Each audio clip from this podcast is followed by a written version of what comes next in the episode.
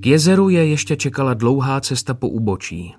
Podle Grahama se jednalo o nejtemnější místo široko daleko. Ve skupině se jich sešlo zhruba patnáct, každý si svítil na cestu vlastní baterkou. Semovo světlo poskakovalo Grahamovi po zádech. Graham vedl prostý život. Měl rád dobré pivo, byl nadšeným rybářem a za rozbřesků se v divočině pídil po bylinkách a houbách. Disponoval širokými znalostmi o spoustě věcí, které se ma zajímaly. UFO, starodávné tajné spolky, konspirační teorie a počítačové hackerství. Sem si představoval Grahama, jak o únorových ránech loví na lukách zajíce. Jste v pohodě, mládežníci? Ozval se hlas, aniž by se k ním otočila tvář. Já jo, zafuněl. Věříš v kouzla, Seme? Graham pod vlivem biskupova útoku místního silného piva trošku hůř artikuloval. Na světě existují zapomenutá místa. Magie nás pořád ještě obklopuje. Záleží jen na tom, jestli si ji ochotný vidět. Konečně se dostali do míst, kde se jim země pod nohama začala narovnávat. Vzduch mrazil a takhle daleko od civilizace se v něm nevznášel ani náznak jinak všudy přítomného bílého šumu. Nehlučily tu motory aut, nehučela topení, nikde ani stopa po člověku. Baterky svítily na vodní hladinu a ozařovaly tenkou pavoučí síť mlhy, která se nad ní vznášela. Voda měla okem neproniknutelný, černočerný dechtový odstín. Sára se zastavila vedle něj a jsem si palčivě uvědomoval, jaký s každým vydechnutím stoupá pára zertů. Hvězdy tu zářily mnohem jasněji a bílá šmouha mléčné dráhy jakoby ozařovala galaxii ze spodu. Je tu krásně, řekla. Je to jedna z nejtmavších částí Británie, kde můžeš pořádně pozorovat hvězdy. Sem si odložil batoh a vytáhl z něj skládací křesílko. Dívala se přímo na nebe. Jsou tak jasné? Sem zápolil s křeslem a rozložené je postavil na mokrou trávu. Prosím, nabídl ho Sáře. A kam si sedneš ty?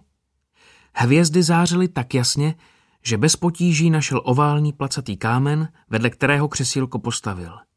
Z batohu vytáhl tlustou deku a Sáru do ní zabalil. Hm, nejsem nemohoucí. Promiň, ale vůbec ho to nemrzelo. Rád se choval galantně, i když se to nenosilo. Jeden můj kamarád žije na farmě, spustila. Hvězdy u něj vypadají úplně stejně. Sem začal vybalovat amatérský teleskop. Měl průměrné zařízení, které nestálo moc peněz. Graham mu je doporučil, protože moc nevážilo, dodávalo se strojnožkou, mělo dobrý alt azimut, Sem později zjistil, že je to nástavec na stativ, jenž se pohyboval mnohem hladčeji než většina ostatních a on tak mohl teleskopem snadno otáčet a sadu tří různě silných čoček. Semovi se na něm ale nejvíc líbil elegantní batoh s různými kapsičkami na jednotlivé součásti, v němž ho dodávali. Děláš to často? Přicvakl teleskop na stativ.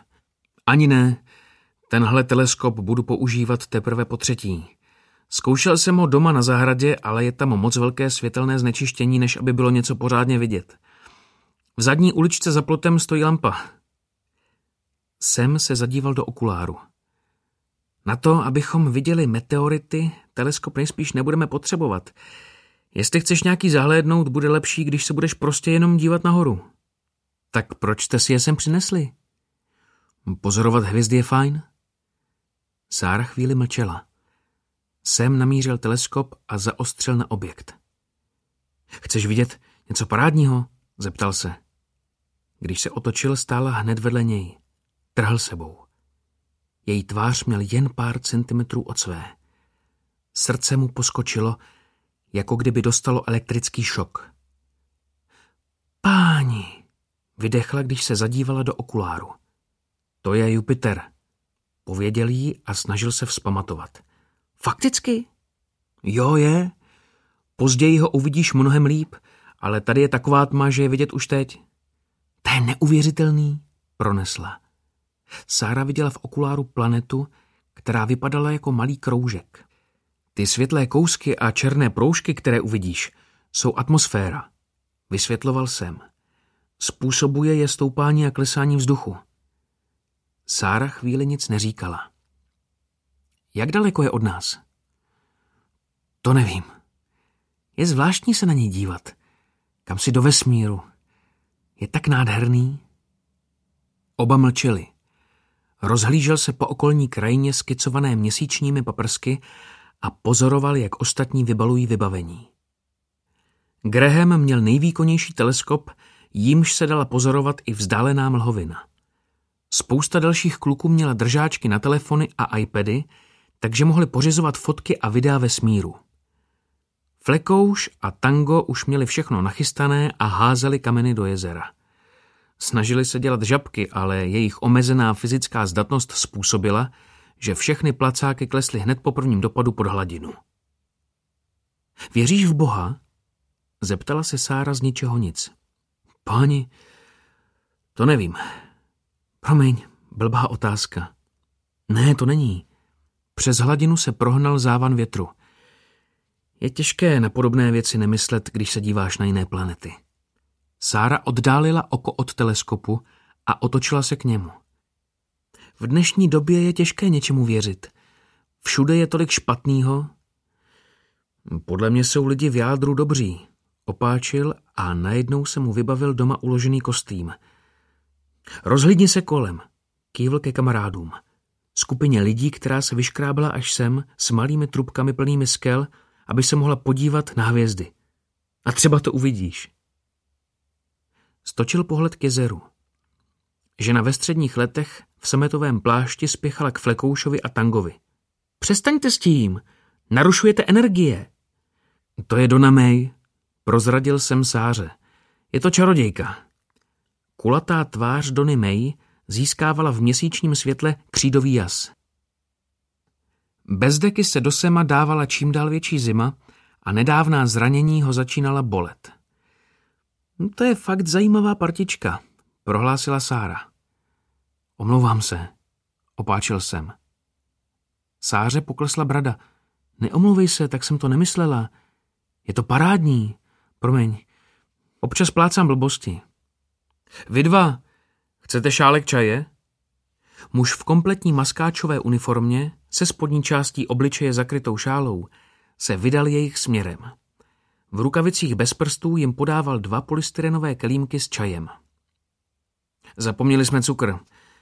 Nevadí, prohlásila Sára a vzala si od něj jeden kelímek. A nemáme ani mléko. No, tak nás to aspoň zahřeje.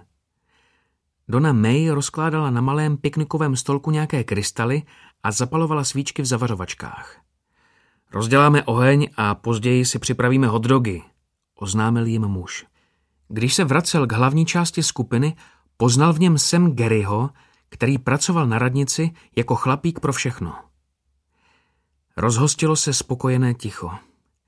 Sem se zadíval na Sáru a cítil, jak se mu v břiše rozlévá teplo. Myslel na to, co mu Graham cestou do kopce pověděl o magii. Nepatrné zrníčko v duši v něm probudilo příjemný pocit, když si představil cosi, co tak docela nepatří do hájemství každodenního života. Co si jiného, co existuje na pozadí všedního světa. Můžu se tě na něco zeptat? Ozval se. Jasně. Nebála ses? Vydat se sem s partou cizích lidí? Pokrčila rameny. Co nejhoršího by se mi mohlo stát? O členech astronomického kroužku, kteří by mordovali lidi, moc často neslyšíš. Jsi spontánní? Hm, vlastně ani ne. Už ne. Snažím se častěji zkoušet nové věci. To bych si přál umět. Znovu zavládlo ticho. Bydlíte spolu? Zeptala se a kývla k Flekoušovi a Tangovi. Ne, žiju sám. Kolik ti je? Chtěla vědět. 26? Tobě? 23? Aha, bezva. Je to divný věk, že jo? Prohodila. Jsi moc starý na to, abys byl mladý a moc mladý na to, abys byl starý. Víš, jak to myslím? Asi jo. Nevěděl. Jde mi o to, kde se máme vlastně v tomhle věku nacházet na životní dráze. Svět od tebe něco očekává. V tom a tom věku bys měl dělat to a to, mít nějakým způsobem rozjetou kariéru, navštívit určitý počet zemí, spát s určitým množstvím lidí, vydělávat určité množství peněz, já nevím. Občas mám pocit, že bych se měla na té dráze nacházet mnohem dál. Něco za těmi slovy, onen tíživý smutek prozrazoval, že má mnohem víc životních zkušeností než on. Tapisérii složité osobní historie, něco, co on vůbec neměl a trochu ho to děsilo. Při pomyšlení na to, kolik života se odžilo tam venku, zatímco on seděl v bezpečí domova a díval se na bonusové materiály na deluxe prodloužené verzi trilogie Pána prstenů, se mu až zatočila hlava.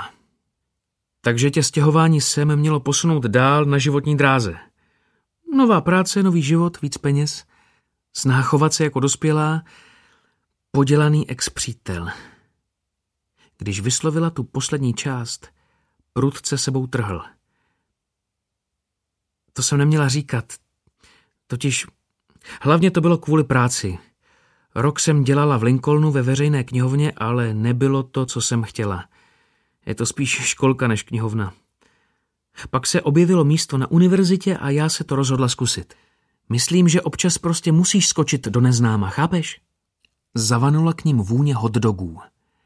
Z polystyrenových kelímků stoupala pára. Gary se nakláněl nad piknikovým stolem, v ruce lahev kečupu, obrácenou dnem vzhůru, a Dona May u ní přidržovala svůj párek v rohlíku. Gary bouchal do lahve a Dona May s každým plesknutím dávala jídlo níž a zase výš tak, aby se jí kečup nerozplácl na rozevlátých šatech. Je, vyhrkla Sára najednou. Myslím, že jsem jeden viděla, tamhle. Nadšeně ukazovala do třetiny výšky nebe na západní straně. To bylo boží. Vyskočila na nohy. Pokud mě teda jen nešálil zrak, ale myslím, že jsem to fakt viděla. Páni. Ty jo. Ozvalo se od břehu jezera. Tango viděl další. Taky jsem ho viděl. Parádní macek. Přidal se Flekouš. Sem se na Sáru usmál.